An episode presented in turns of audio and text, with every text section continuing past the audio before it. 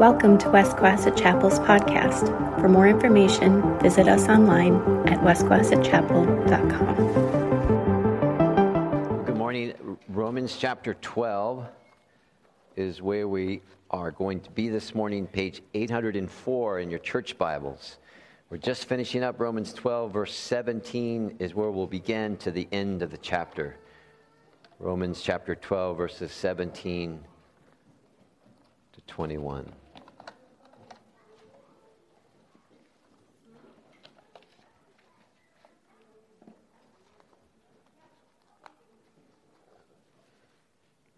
This is the word of God. Verse 17 Do not repay anyone evil for evil. Be careful to do what is right in the eyes of everybody. If it is possible, as far as it depends on you, live at peace with everyone. Do not take revenge, my friends, but leave room for God's wrath. For it is written, it is mine to avenge. I will repay, says the Lord. On the contrary, if your enemy is hungry, feed him. If he is thirsty, give him something to drink. In doing this, you will heap burning coals on his head. Do not be overcome by evil, but overcome evil with good.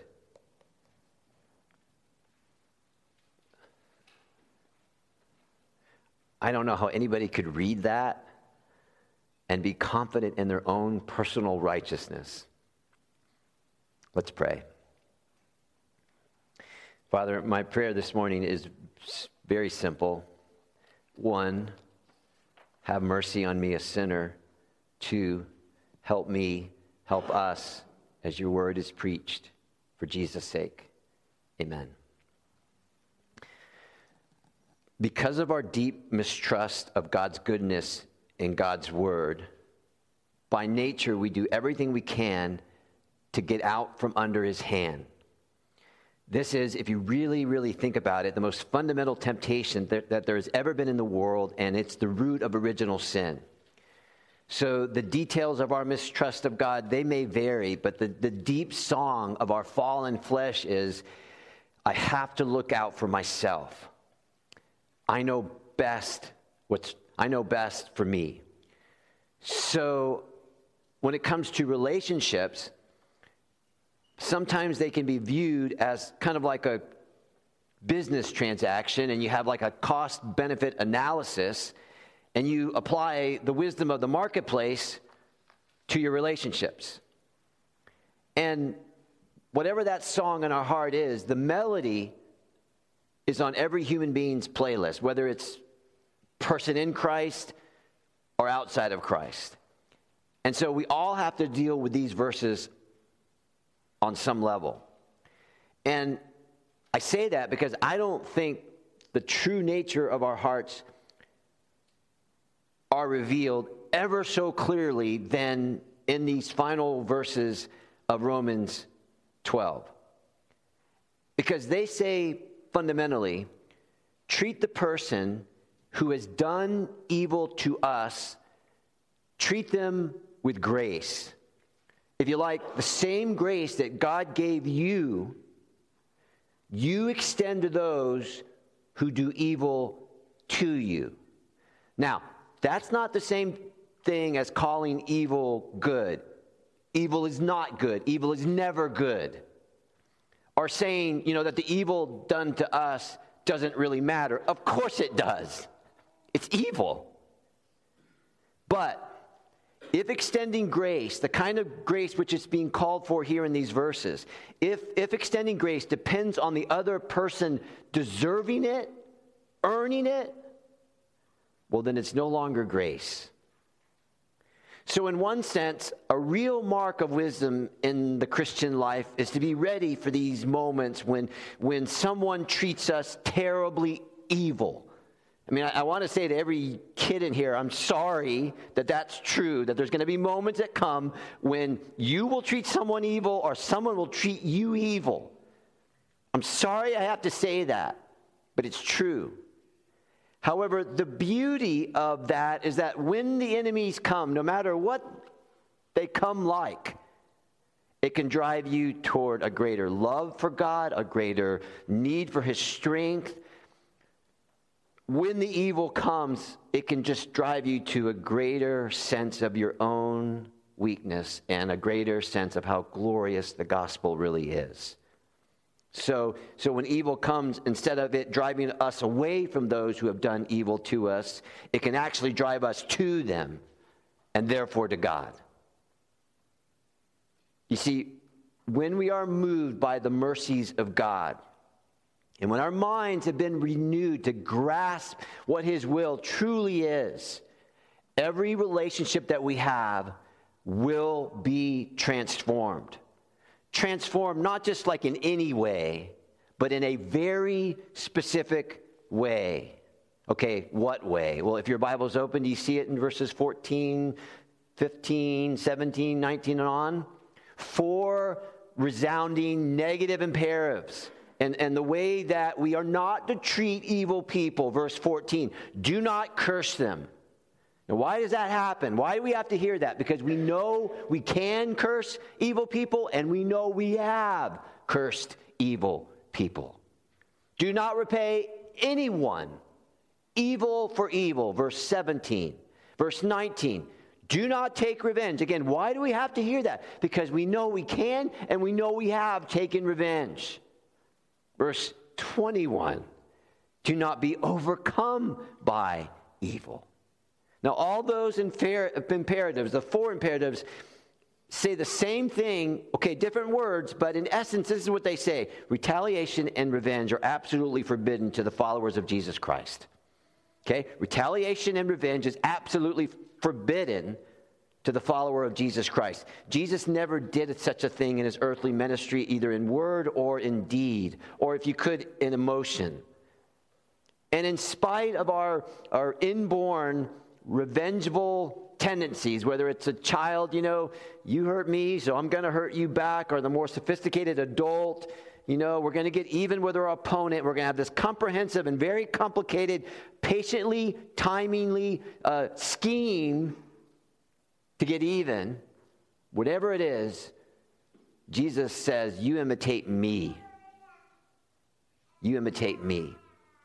So if you have a look down in your Bible, there's a place for evildoers to be dealt with in the court of laws when they cross the laws of the land. That's Romans 13. It's interesting that that comes right after this.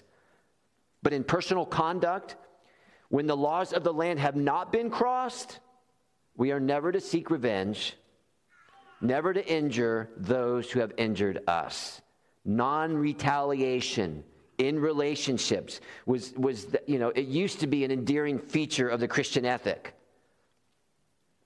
Because that is driven in the teachings of Jesus himself. And so, this is my thought maybe, just maybe, we're kind of at a time and place in history, at least in the States, similar to when Jesus said, You've heard it said, uh, love your neighbor and hate your enemy. He said that because that was the teaching going around. Can you imagine that? But it was. Love your enemy, or love your neighbor and hate your enemy. But then he has to say, let me correct you. Love your enemies and pray for those who persecute you. Spending some time getting ready for Romans 13, I came across this uh, article, very helpful, and part of it said this Many of the leaders that I work with in the church are non Western Christians. And the one question that I've heard over the past three years from these brothers and sisters is Have U.S. evangelicals lost their minds? And so I've said it before, and I've said it often, maturity then as a Christian is not becoming independent, but becoming and recognizing how deeply we are dependent on the grace of God, that God is unchanging in His forgiveness, unchanging in His grace, and the fact that we are continually forgiven, that all just, that'll just blow our minds. Because we ought to be willing to admit that these verses are impossible to us. They are impossible to us if what? If Jesus Christ did not go on a cross and bleed and die for who? Who did Jesus die for? his enemies. His enemies. So, yes, Jesus promised us power, power to live the Christian life, and indeed, in that context, to, to, to love our enemies. However, the roots of that power, now please pay attention. What gives us the capacity to obey every time? Every time. There is no human energy that can help us obey here. We need power outside of us to come into us. So that power every time takes us always back to the cross. Again, on the cross where Jesus Christ was what? He was loving his enemies to his death. On the cross where Jesus did not seek revenge, rather, he was extending forgiveness and he was dying for his enemies. So if Jesus did not love his enemies, okay, people like you and I before our conversion, then there would be no hope for any of us to obey these verses that we have read. So let me just say it like this. This is impossible, verses 17 to 21 is impossible to perform if the very action we are called to perform was not already performed by Christ towards you and I who were once his enemies because of our sins. Listen to your Bible. This is Colossians 1 21 and 22. It's, a, it's, I, it's the Common English translation, I think. You were his enemies and hated him and were separated from him by your evil thoughts and actions. Yet now he, God, has brought you back as his friends. He has done this through, just, okay, he has done this through what? The death on the cross of his own body. And now, as a result of Christ, he has brought you, Christ has brought you to the very presence of God, and you are standing there before God with nothing left against you, nothing left that He could ever chide you for. Romans 5:10 For if while we were God's enemies we were reconciled to him through the death of his son okay if when we were at our very worst when we were we were hating God, we were put on friendly terms with God by the sacrificial death of his son. And now we're at our best with him. You have to ask yourself this question, Christian. This is just for the Christians. What reason, as a follower of Christ, have we to fear the wrath of God? Okay. Okay, why, why is there no reason for us to ever fear God's wrath or to ever think of God as our enemy?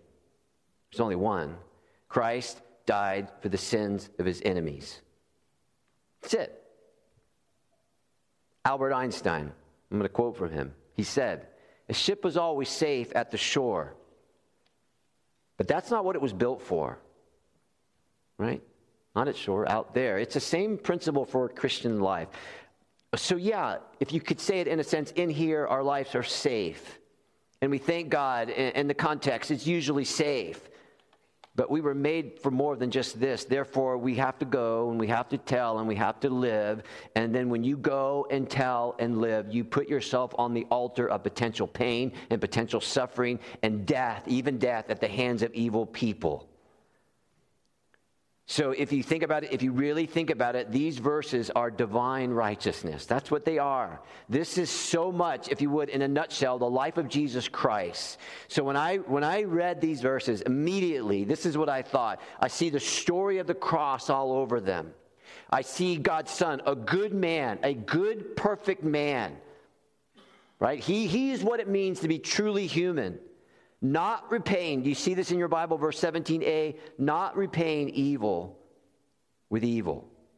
I see a man, Jesus Christ, doing verse 17b, what is right. I see a man, verse 18, who's doing his best to live at peace with everyone. I mean, he's making peace with God and humans, even possible in the way that he dies for his enemies. Verse 19 I see a man who by rights could justifiably condemn the world and take his revenge. But on the cross, he dies for the world. Verse 20 I see a man feeding his enemies, giving meat and drink. I see a man willing to break bread for his enemies. I mean, it happens every day in common grace. Every day, God feeds the world. I see a man, verse 21, not overcome by evil, but he overcomes evil with good. In fact, the cross is the greatest good that there'll ever be. And you see, the funny thing is, is I see him doing all that when we were his what? When we were his enemies. So in my personal life, I've given God countless reasons not to love me. But none of those reasons are strong enough to change him. Because they've been dealt with on the cross where the Son of God dies for his enemies. So you see what, what makes these final verses so necessary? That in God's mercy, his saving, healing, restorative mercy, his original plan for creation has not been completed. So, so God just does not want to make things kind of better, right? He doesn't want to just, you know, section off a portion of the earth and like all my people can be there and we'll all be happy. No, there's going to be a day in the new heaven and the new earth where every one of God's intentions in the world will take place. So there's going to be a life in the new heaven and the new earth, not only teeming with possibility, but there'll never be anger and hatred and scorn and malice again.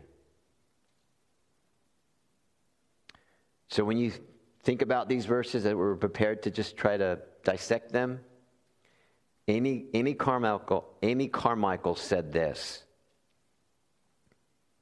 She said, So often it doesn't help us to think about ourselves alone and our feelings alone and our rights alone because because we tend to think too much of ourselves. And thinking too much of ourselves is really not to think enough at all. Two points. The principle Paul lays down and then the practice Paul puts forward. The principle is pretty simple, isn't it? Verse 21, if you had to put this in a nutshell, overcome evil with good. That's that's everything in summary. Overcome evil with good. Now, the word overcome in verse 21, it's, it's a military word. It's kind of funny, isn't it, that you would put that in something like this? But anyway, it means to overpower, to subdue, to prevail e- over evil, overcome, prevail, subdue evil with good. And what this is, it's extremely, I think it's penetrating insight into the true mind of God. I mean, God's not a moralist, okay? He's far beyond that. So, through Paul's pen, God says that to repay evil with evil is immediately to lose the battle with evil. If you repay evil with evil, and even all the you know the intricate ways that we might be tempted to do that, you will not overcome evil. You will be overcome by evil. So the only way to defeat evil is by doing good to the one who has done you harm. Okay, in other words, if you hate a person who has wronged you, and you, if you would, you'll let it fester inside. Remember that quote from our kids? Let it fester inside, then evil wins. The only way that a human being can defeat evil is to forgive and love the person who has done the evil to them. Another way to think about it is this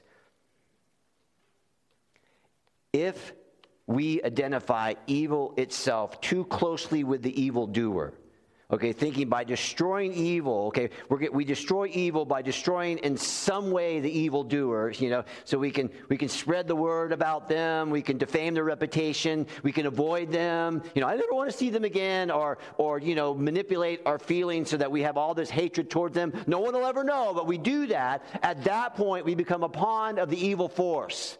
The world, the flesh, the devil. We become a pawn of that that is actually the thing that is fueling the evildoer. And in that, we, we ignorantly fall in line with evil. In fact, the evil that is behind the evil doer. Now, those of you who've ever read any of the books or watched the Lord of the Ring movie series, we, we would know exactly what this means. Remember the ring of evil, evil Lord Sauron? And even a good person, if a good person uses the ring of evil Lord to either put down the evil Lord or to try to deal with evil, if they use that evil ring, then they become evil in the process. Okay? Using evil to destroy evil, it didn't and doesn't work. Now we say that and, and we get that, but do we? You see, when we will not, verse 14, when we will not bless our enemies and forgive our enemies and pray for our enemies and do good, some meaningful good to those who have done some meaningful evil to us, or even in our inaction, right? We're just not going to have anything to do with them. Even in our action, and our avoidance, that is in itself evil. So, this is the first time I'm ever, going to quote an elfin king in a sermon, but this is what he says Such is the nature of evil. Out there in the vast ignorance of the world, it festers and it spreads. A shadow that grows in the dark, a sleepless malice as black as the oncoming wall of night. So it ever was so it always be. In time, all foul things come forward unless it's dealt with by the power of the cross. Can I give you a little more? Star Wars, right? I mean, this is a common theme. Uh, Darth Sidious, this is, a, this is a line from the movie. Darth Sidious to Anakin. Are you going to kill me? Does that sound like him? Probably not. Anakin, I would certainly like to.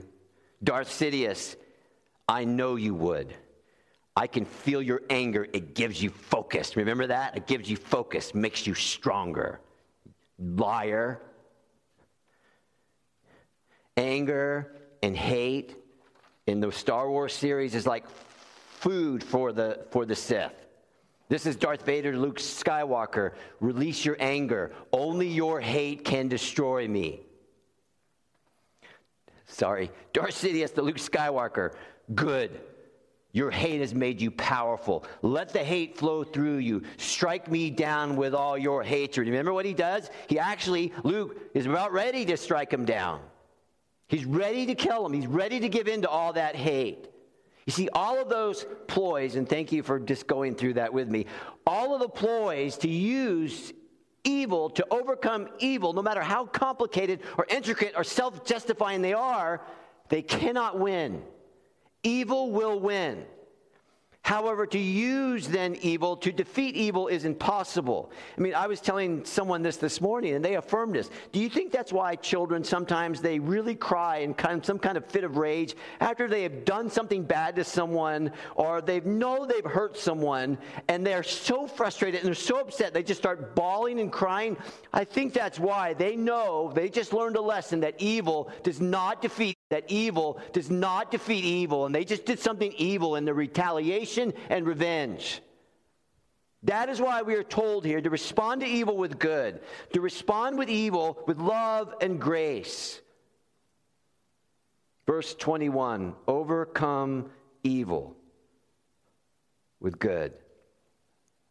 Now, our intention then is to see evil as evil to see evil as something different and distinct from the person who's doing the evil to us. Do we understand that? That's not to say that they're not evil. I mean, okay, but our basic goal is essentially atonement. Atonement. We redeem them by our forgiveness. We want to atone for their sins. We want to forgive and love them and show kindness to the evildoer. When we do that, two results are possible. One, the, the, the spread of evil in us is, is just checked down. The hatred and pride of evil, it, it's just, it cannot infect us now. It's been dealt with. And two, the spread of evil may be checked down in the evildoer. I mean, it may soften their heart. Our love might be the very thing that they that, that helps them, if you would, turn, repent. Verse 20 Paul says that our good deeds and words, do you see it there? Would, verse 20, heap burning coals on their head. Which is, which is a way of saying that it's possible now that repentance may occur. So that's that, that phrase there is not like, yeah, let them burn. No, it's like, let them turn, not burn, let them turn, let them repent. The hostile person may be led to repentance and remorse. They're either embarrassed or alarmed or just self rebuked by what they did to us. And when we give love and grace towards them, that is not being overcome by evil, but overcoming evil with good. Uh, you've heard me use this before, but it, it came to my mind last night. It's beautiful. Uh, the movie Les Mis, I can't give the full title because I can't pronounce it this morning. Sorry. But you know the movie. And there's a classic scene when the Monsignor, who had uh, a bunch of silver stolen by Jean Valjean, and he left and he ran away. The police captured Jean and he's taken him back to the Monsignor. And, and here's a scene the police come and they have uh, Jean in, in their arms, and there's a big bag of silver. And immediately, the Monsignor, a pastor, if you would, I'm very angry with you, Jean Valjean. And then the official, what happened to your eye because there's like a little red spot in the, in the preacher's eye because he was popped by Jean Valjean. And then the pastor says, Didn't he tell you he was our guest last night? Oh, yes. After we searched his knapsack, found all the silver, he claimed that he gave, you gave it to him. And then his reply, Yes, of course I gave him the silverware, but why didn't you take the candlesticks? That was very foolish. Madame Sheila, fetch the silver candlesticks. They're worth at least 2,000 francs. Why did you leave them? Hurry, Jean Valjean, hurry. You've lost a lot of time. Did you forget to take them? And the official's like, Are you kidding me? Is this really happening? This guy's guilty. And then he says, Are you saying he told us the truth? Then the Monsignor, Of course. Thank you for bringing him back. I'm very relieved. Release him. Release him. Then Jean Valjean says, You're really letting me go? Official says, Didn't you understand the bishop, right? And then the bishop, the Monsignor, the pastor says, as he's looking Jean, at Jean Valjean square in the eye, Don't forget. Don't ever forget, You've promised to become a new man. And then Jean Valjean says, Promise, why are you doing this? Mean, he knows he's guilty. He's like, Why are you doing this? And then the classic scene where the Monsignor is eyeball to eyeball with Jean Valjean, and some other scenes he's holding him by his shoulders. My brother, you are no longer belonging to evil. With this silver, I've ransomed you from fear and hatred, and now I give you back to God. And his whole life is turned from someone that was really horrible and bitter to someone who became very wonderful and life affirming. Radical forgiveness, radical love causes people to feel the shame of what they've done, not to hurt them, but to help them. The Bible, if your enemy is hungry, feed them. If they're thirsty, give them something to drink. Radical forgiveness reminds people, reminds us, and the extension of that forgiveness, that we have a soul. That we have a soul. And I just want to say this if you're like a moralist, you're going to have so much trouble with this. You're going to have so much trouble because you're just going to do the whole, you know, this, and put it on the scales. And, just, and then when it's balanced for you, then you'll extend forgiveness and extend love. But if it's out of balance, you're just not going to give a thing. The gospel puts everything in balance for the Christian. That's number one, the principle Paul lays down. Um, do not be overcome, don't be overpowered by evil, but you overpower evil with good. Can I just say, like, gospel good? Second point, final point, the, the, the practice Paul puts forward. It's pretty simple. Verse 18, you see it there? Don't avoid the hostile person. As far as it depends on you, live at peace with everyone. It's common that when someone has wronged us, we, we just want to avoid them. You know, we see them in the store, something in our heart, our mind just goes, you, you self justify. I'm not going to pay them back. And I forgive them, but I don't want to see them anymore. I never want to see them again. But our avoidance could very well be a form of payback. You know, I'm going to not give them the pleasure of seeing me And, and in that, to avoid the person does not overcome the evil with good. It's just to overcome evil, if you would, with sophisticated evil, which is not overcoming evil at all. Now we, now we know that sometimes, verse 18 tells us that sometimes people are not willing to live at peace with us. Or sometimes they may lay down a condition that's, you know, unbiblical and we just, we just can't do it. However, we will never know unless we try. We will never know unless we obey, go, and try. If it's possible, do you see it there? As far as it depends on us, live at peace with everyone. What a beautiful phrase live at peace with everyone, including the one who has done evil to us. Okay, verse 18, here's a practical implications. Do not avoid the hostile person. Um, verse 19, or verse 14, excuse me, and verse 20 you express meaningful words, loving words, and actions to the people who do evil to us. Verse 14 bless. Okay, blessed, meaningful, loving words. True story. I had to write a, love, a letter. I was going to say a love letter. It was a love letter. I had to write a letter to someone who kind of hurt me, and I had to sit down. And, you know, I wanted to be like real rigid, like that. Like, no, I'm not going to do that. And I put down some lovely, beautiful phrases for that person by the help of my God. Meaningful, loving words. How does God speak to you because of Jesus?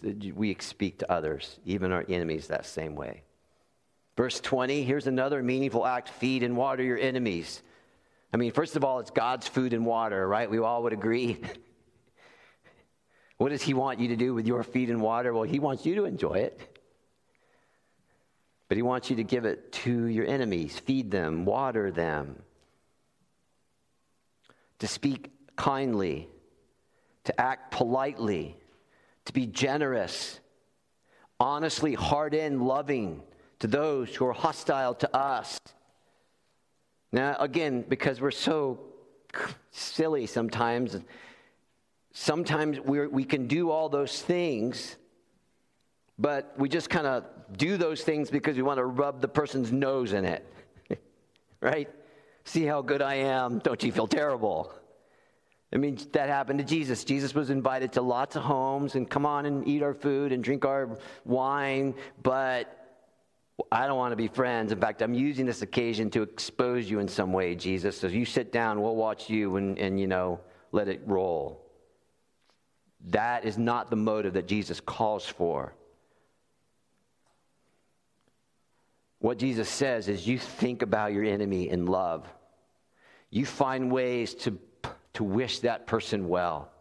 Do helpful things, do respectful things, and polite things to them. You know what I wrote down in my notes three times? Manners, manners, manners.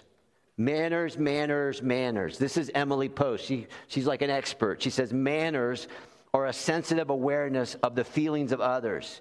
If you have that awareness, you have good manners no matter what fork you use. Third, to forgive and waive any re- repayment. That's a practical application. Verse 19 do not take revenge. You be you and let God be God. Okay, so as you think about forgiveness and waiving any repayment, waiving any vengeful uh, attitudes or actions that tell you you want some payback, no, you be you and you let God be God. Because the gospel puts any of that motive away from us. Because if God decided at this moment to square all our accounts with Him, where would you be? Where would I be apart from Christ? Christ who died for his enemies. So the model again is the gospel. Christ died for us while we were his enemies, and we have all these amazing blessings in light of that.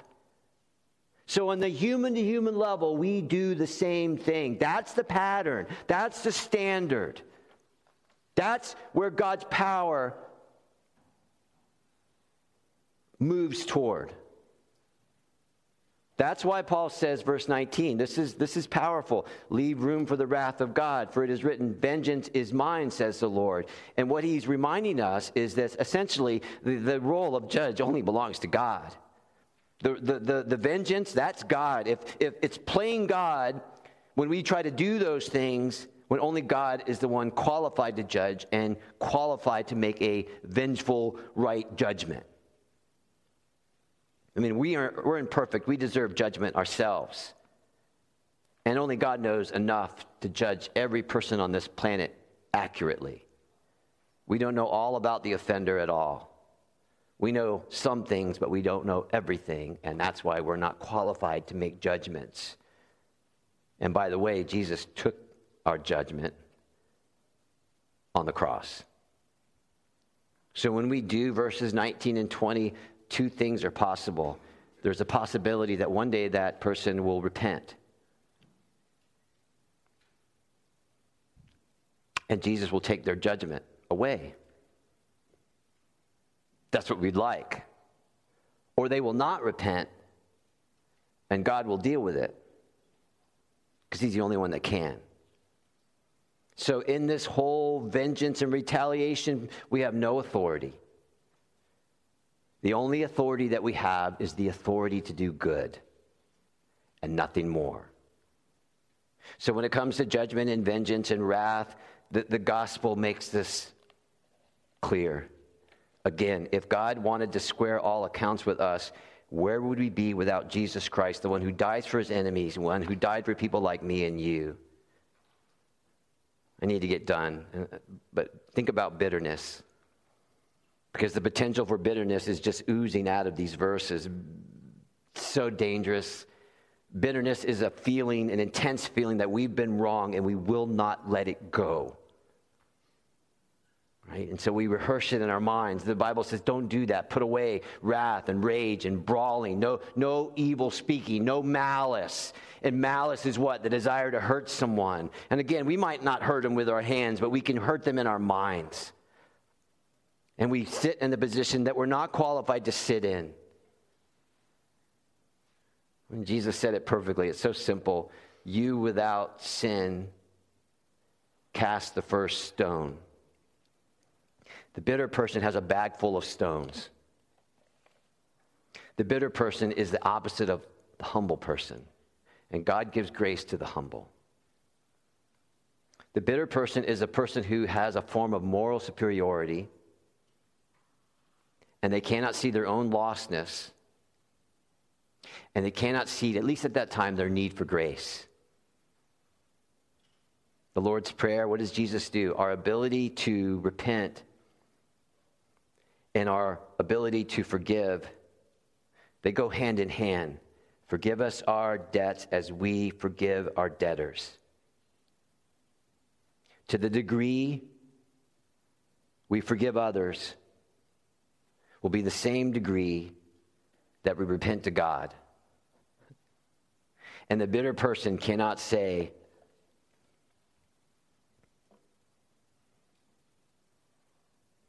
Help me to forgive others. Repenting and forgiving stem from the awareness of the sinfulness and the condemnation and the punishment it deserves apart from the mercy of God in Christ who took our punishment. Let me just read this quote from Lewis Smedes Resentment is bittersweet.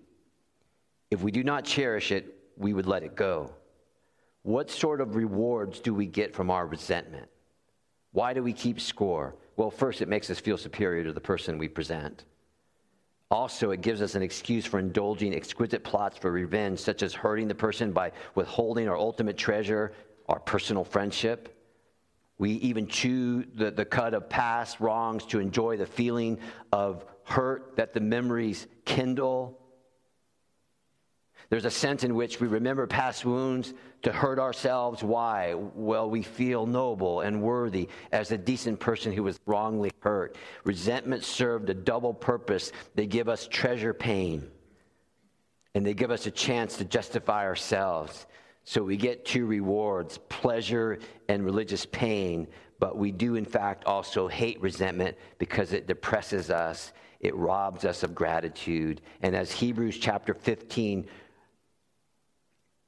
excuse me, Hebrews chapter 12, verse 15 says, it sneaks into our relationship. This is what it says See to it that no one falls short of the grace of God, and that no bitter roots grows up to cause trouble and defile many. Many. So it's not, your bitterness is not just about you, but it can defile many. Bitterness in the life of a church and in the life of a believer is like poison, and it works through the body. Now, I'm done, but let me just say it like this No wonder the forces of evil hate and oppose the gospel. There's a reason why self righteous people are so angry. So angry with the gospel, so angry with gospel preaching, and pretty much so angry at the world. Because the gospel does not spare those who will not submit to the righteousness of Christ. You understand that? The gospel will not spare those who do not submit to the righteousness of Christ. The gospel will not spare those who cannot admit that apart from his righteousness, not only do they have no hope, they really have no rights. The cross of Jesus Christ is the highest good, the purest good that has ever taken place in this world. And that cross, that gospel, that is the medicine that we lovingly get and give to those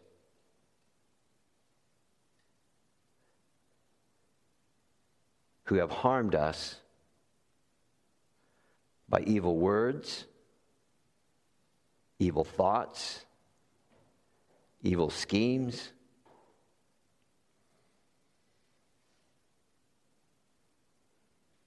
And evil judgments.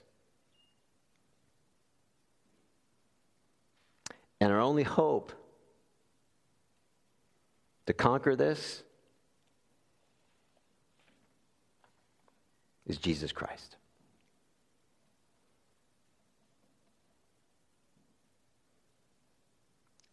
quote from John Bunyan, and we're done. They, they railed on Jesus, degraded him, called him a devil. They said he was mad, a deceiver, a blasphemer, and a rebel. A disciple sold him out. One denied him, and they all forsook him. They beat him with fists, spat on, spat on him, mocked him, crowned him with thorns, scourged him, and hung him on a tree. Yet all this could not take his heart off of him, them, and the work of our redemption. To die, he came, and die he did for our sins, that we might live, verses 17 to 21, that we might live through him. Oh, what infinite love. Let's pray.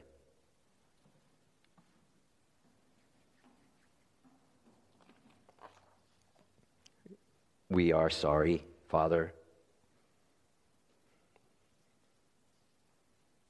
for the ways that we've broken every one of these verses, externally, internally. Forgive us. Remind us that we have a new heart. Remind us that we have the right spirit, the Holy Spirit. Remind us that we have a new way of living. We have new tongue and new manners new words, new depth that we've never had before.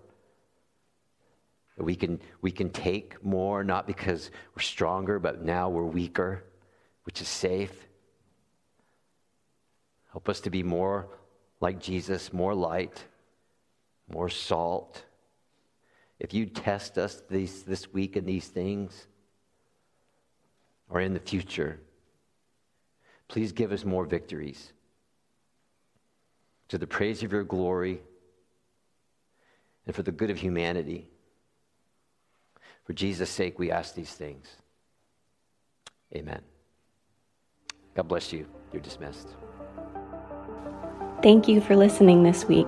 If you were helped or encouraged by this sermon, please share it with others. For additional information, visit us online at westquesachapel.com. There you'll find other resources to connect you to Christ in His church. Also, we invite you to follow us on Facebook, Instagram, or our YouTube channel. We hope you join us again next week as we grow together in the grace and knowledge of our Lord and Savior Jesus Christ.